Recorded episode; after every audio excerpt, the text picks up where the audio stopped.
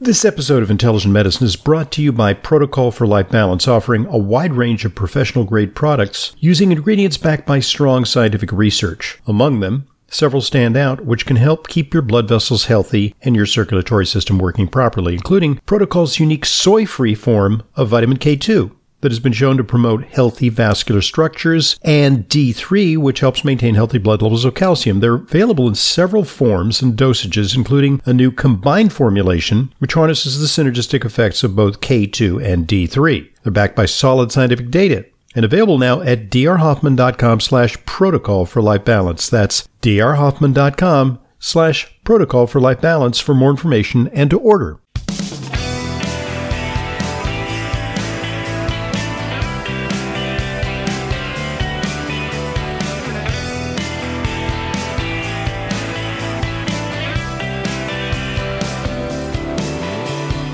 Welcome to today's Intelligent Medicine Podcast. I'm your host, Dr. Ronald Hoffman. And as befits the season, today we're going to talk about dealing with spring and summer allergies. We're emerging from a cool spring, and the pollen is everywhere. The trees are blooming, and there's all kinds of gunk on our car surfaces. We can just run our finger along uh, the surfaces of our dark colored cars and see all the pollen. We're inhaling it, and uh, it's causing a lot of people distress. Uh, one of the complications of pollen this season is that it leads a lot of people to have symptoms that make them suspect that they have COVID. It turns out that people who experience severe allergies may actually experience a greater susceptibility to the bad consequences of the virus.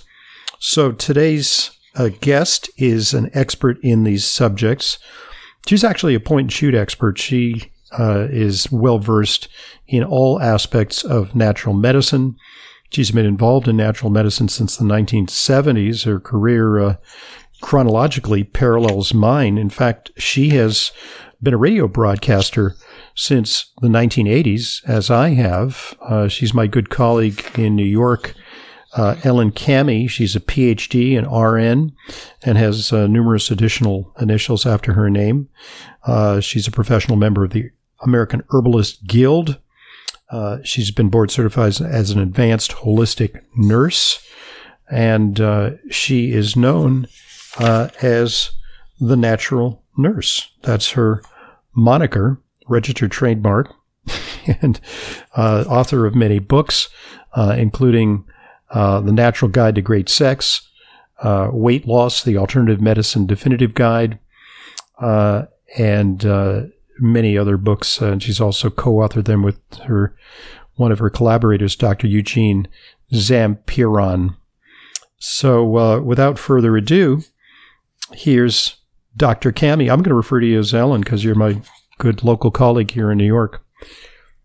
That sounds wonderful. Thank you so much for having me as your guest, Dr. Hoffman. It's my great pleasure. So, uh, well, frame the issue for us. Uh, you, what uh, is happening uh, that we're seeing so much in the way of uh, allergies these days? Is this a, a natural response of uh, the human body to pollens and airborne particulates?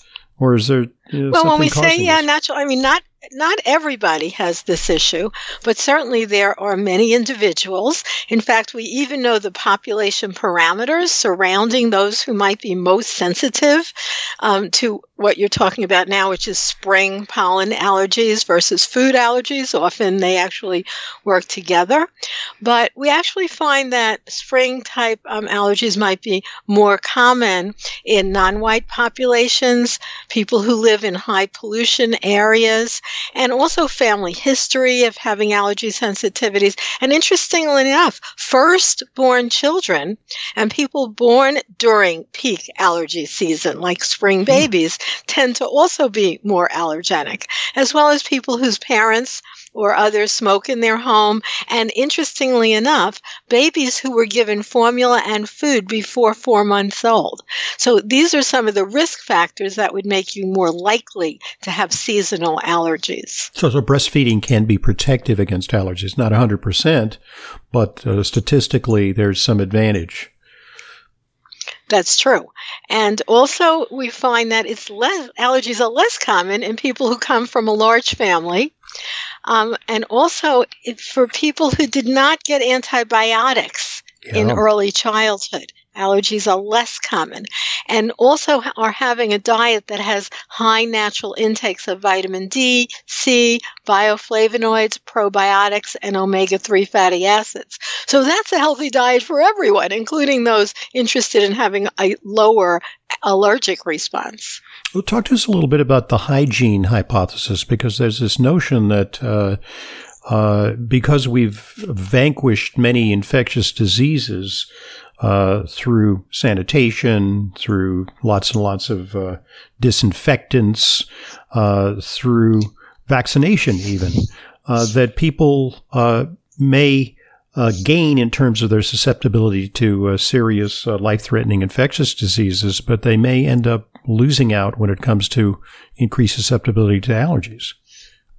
You know, I think that is definitely becoming more and more well verified through studies and statistical analysis. And that has to do with being really too hygienic. And you know, that's interesting about this point. Allergies are less common in people who come from a large family.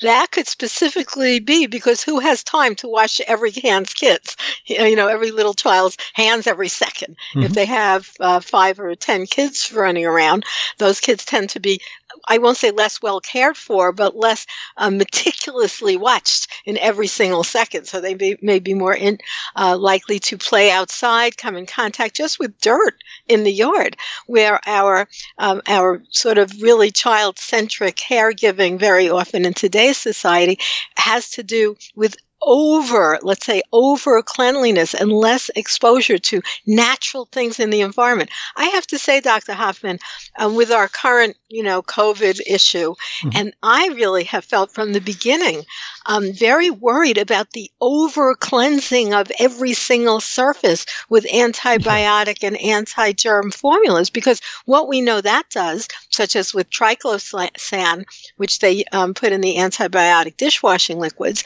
it actually leads to the formation and also in this hygiene hypothesis, you're less likely to come in contact with less infectious mm-hmm. normal mm-hmm. microorganisms. And now we're, we're setting the stage for much more proliferation of dangerous microorganisms. Yeah. I, I was just with uh, a family member who has a, a, two and a half year old. And, uh, you know, she, she had a little bit of a uh, residual cough and a runny nose. And, uh, you know, so, so I asked him, you know, what did you think when she came down with uh, a respiratory infection? And they said, well, of course, we had her tested for COVID, and she tested negative. And uh, and and what I said to him was, well, I'm reassured that uh, kids uh, still have the opportunity to have little regular minor colds.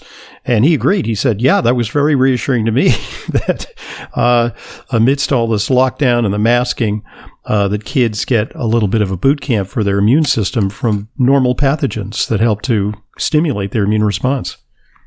Oh, I like that. I'm going to use that a little bit yeah. of a boot camp. That's really true. So, you know, there's a lot going on here, both genes and environment, as always. Yeah. So uh, I, have also heard it uh, said that uh, kids who grow up on farms who have contact with uh, farm animals uh, and dirt. are less likely. it, dirt, farm animals, you know, like a little, you know, kissy poo with a pet uh, or you know maybe uh, you know milking the cows or something like that. That uh, that actually uh, has a, a, a, bit of a stimulating effect on the immune system. I guess after all, what they say is uh, what doesn't kill you, make you makes you stronger, and, and that applies to uh, the immune system. So in effect, we have flabby immune systems, or Uh, another way of putting it is that we have uh, immune systems that inappropriately respond to things that they should coexist with. You know, like natural pollen, no biggie, but the immune system perceives it as a threat. That's true. And of course, that's an individual. Those people who are suffering, they know right now because right here in the Northeast, this is pollen season. All the plants are opening up. A lot of them are releasing pollen into the air. And, and then, of course, in the fall, that's when hay fever is most likely to be a problem for those sensitive individuals. Right. Uh, okay, so that's why uh, it's called seasonal. yeah, seasonal allergies, right? Okay, so and we can distinguish between seasonal allergies and what are called perennial allergies. Perennial allergies mean like it could be like uh, household dust, uh, cats, dogs. Uh, they they don't come and go with the seasons; they're ubiquitous. Or or dust mites, you know, which are with us all the time. Uh, but when it comes to seasonal allergies you know, what are some things that people can do to uh, allergy proof themselves and their kids, their families, uh, from, you know, the, the problems with seasonal allergies?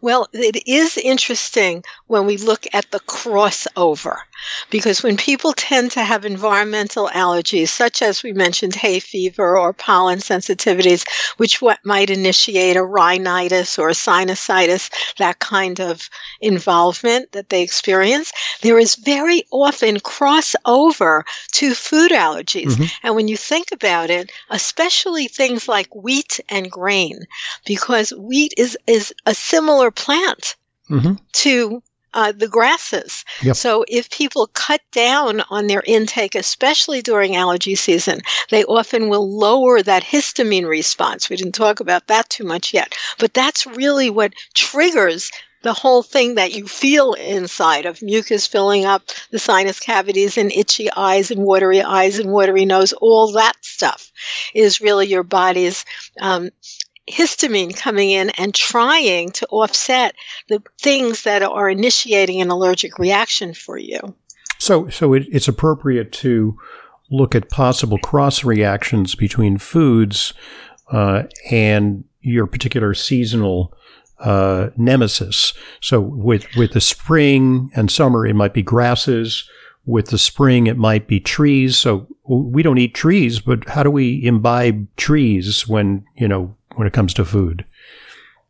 Right. Well, there's, you know, there's really quite a bit of research in mainstream medical literature. Like, here's one um, talking about oral allergy syndrome following soy milk ingestion in patients who have birch pollen allergies. Mm. So, this would be something you wouldn't necessarily put together, but oh. birch pollen is often reported in oral and pharyngeal hypersensitivity to fruits and vegetables. So, there is, people are not imagining it and getting a handle by going to a physician who does, let's say, IgG food allergy testing, which is going to look for those hidden um, allergies to foods, can also help us control those um, more gross seasonal allergies that may be specifically linked to different kinds of pollen.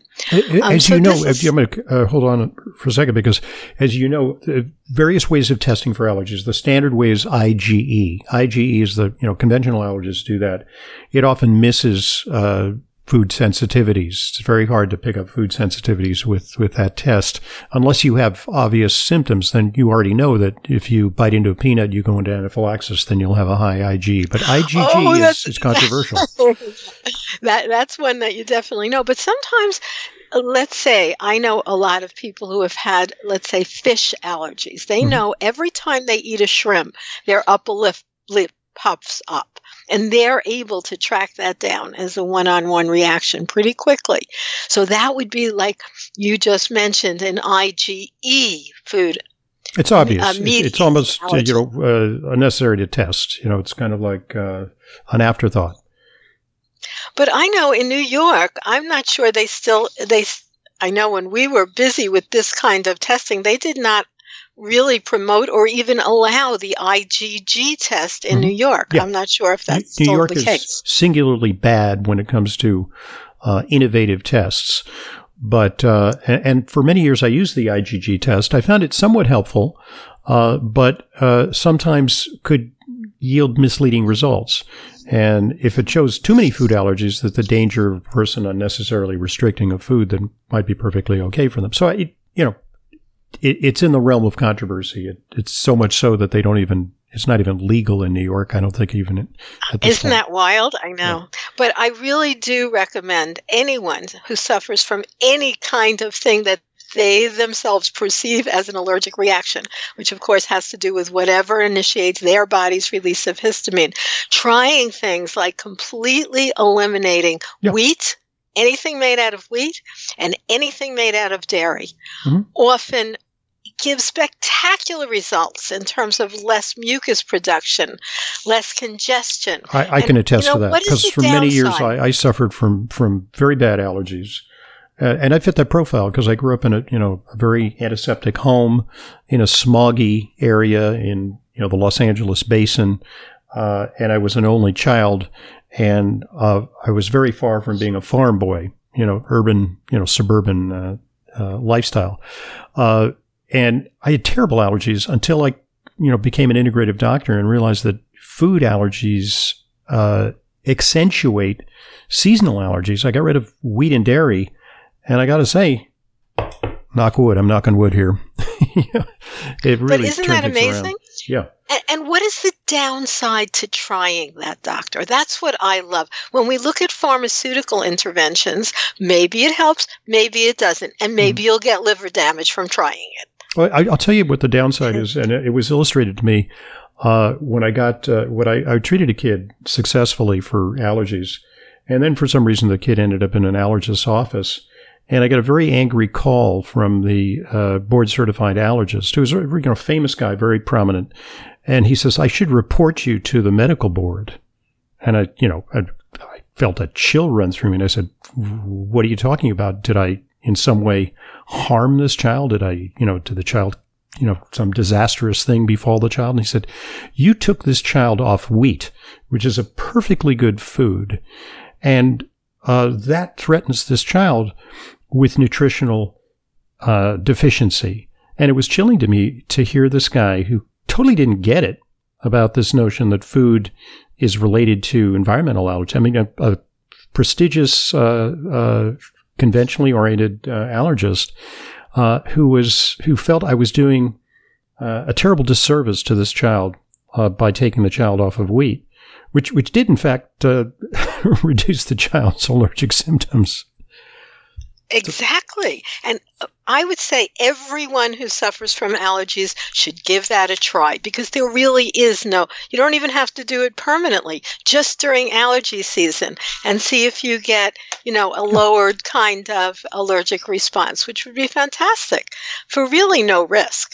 Yeah, it's a you know simple elimination diet, and you know it doesn't involve you know fancy tests. It's just a trial of elimination. Now, with an elimination diet, you, you do have to implement it over a period of time because food allergies don't dissipate over a couple of days. Uh, I say to patients, you know, do it for 90 days. I mean, that's a chunk of your life, but you know, it'll pass very quickly. See if your symptoms aren't better, and if not, I stand corrected. You can reintegrate the food, fine. Um, but most people uh, experience an improvement. So those are the a couple of the main uh, allergy culprits. Um, so, uh, so just a, on another issue, what is there a downside in taking antihistamines? Uh, what, oh, so you, you mean when you have an allergic? Yeah, yeah I mean some people just, just pop pop an antihistamine. You know, they'll take. Uh, you know, right. now they have. They used to rely on sedating antihistamines. They weren't good because they made you tired. They knocked you out. They were probably unsafe to drive with because they could impair your your uh, motor skills. Uh, but now they have what are called non-sedating antihistamines. So people pop those and it suppresses their allergic reactions. Any downside that you can see in using those? Well, first of all, as we always say in natural medicine, it is so much better to uh, really address the cause rather than cover the symptom. Mm-hmm. If you have just minor seasonal allergies and use those, which of course also do dry up the mucous membranes, mm-hmm. which also might increase something like leaking linkage through any of mucous membranes, such as intestinal permeability and also permeability through the mucous membranes lining um, the nose with overuse. But I don't think it's terrible to take one of those mm-hmm. now and then. Mm-hmm. But why not address the issue by finding out what the cause is and eliminating that as much as possible? Right. And, and, you know, we're all about root cause. And, you know, another way to look at uh, allergies, allergic manifestations, is that uh, the way I was taught is that it's a little bit like my cup runneth over. And the cup is filled with uh, a multitude of insults. It could be uh, the air pollution uh, on a given day. It could be the foods you've eaten. Uh, it could be an imbalance in your microbiome. It could be the amount of pollen in the air, and that is it's it's fine until you reach a certain level, and then your cup runneth over. You know, we're all probably running low grade uh, allergic signals in our body. It's only when your cup runneth over that that the symptoms manifest and you become miserable. That's true. And there certainly are, you know, side effects also linked to all of the antihistamines. And that's one of the things I have found that they don't necessarily work all the time over mm-hmm. time. And they also increase the possibility of, of having leaky membrane syndrome, be it uh, leaky gut or in the nasal cavity, um, other mucous membranes as as well.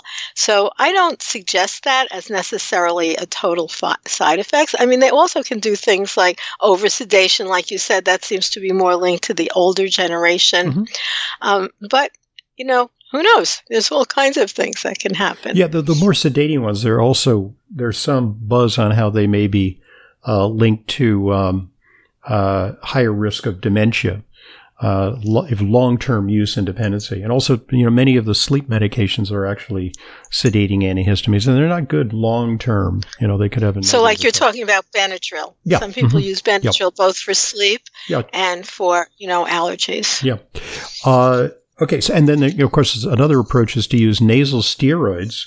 And I don't like those very much because they do, you know, sort of put out the inflammation in your nasal passages, but they also reduce your local immunity and render you more susceptible to infections. So, uh, and they seem to be addictive. Actually, totally, they yeah. seem to be addictive. You get hooked. You get like hooked. people, before you know it, they have to carry that thing around with them all the time and go to take a hit. I mean, it, and it also causes, I think, hardening of that mucus, yeah. which could lead to actually infections yes. that wouldn't have happened if it was loose and just released the way it should be. And, and, for me, the, the nasal sprays are the worst. I mean, there are natural nasal sprays like, uh, you know, Xlear nasal spray, which is a non uh, medicinal nasal spray that actually uh, helps to sort of wash the pollen and debris and bacteria out of your nasal passages.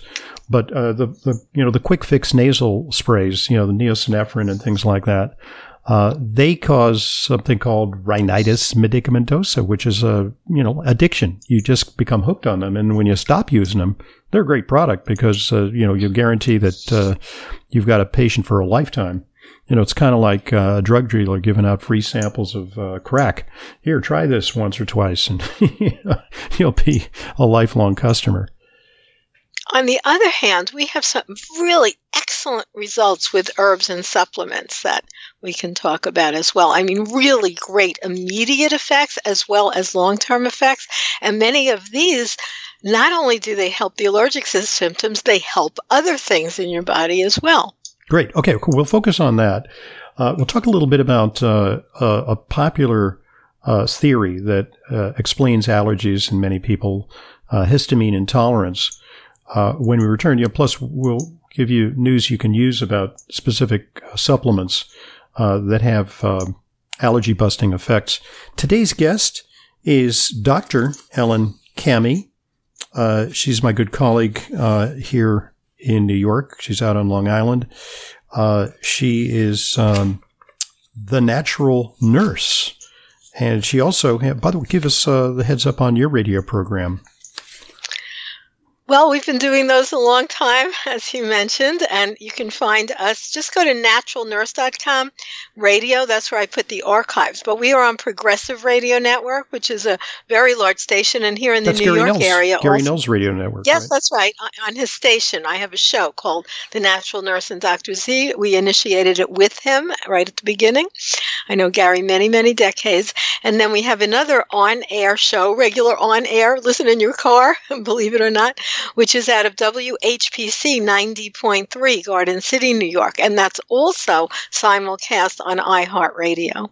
And is there a website where people can download uh, podcasts? Yeah, naturalnurse.com. We have thousands posted there as well as lots of other information under radio shows. Wow, it's like parallel lives here. And you see patients and you consult with patients as well, right? Right. Okay. Good stuff. I'm Dr. Ronald Hoffman. We'll be back with more on the subject of uh, allergies with today's guest, Ellen Kamhi, PhD RN. This is the Intelligent Medicine Podcast.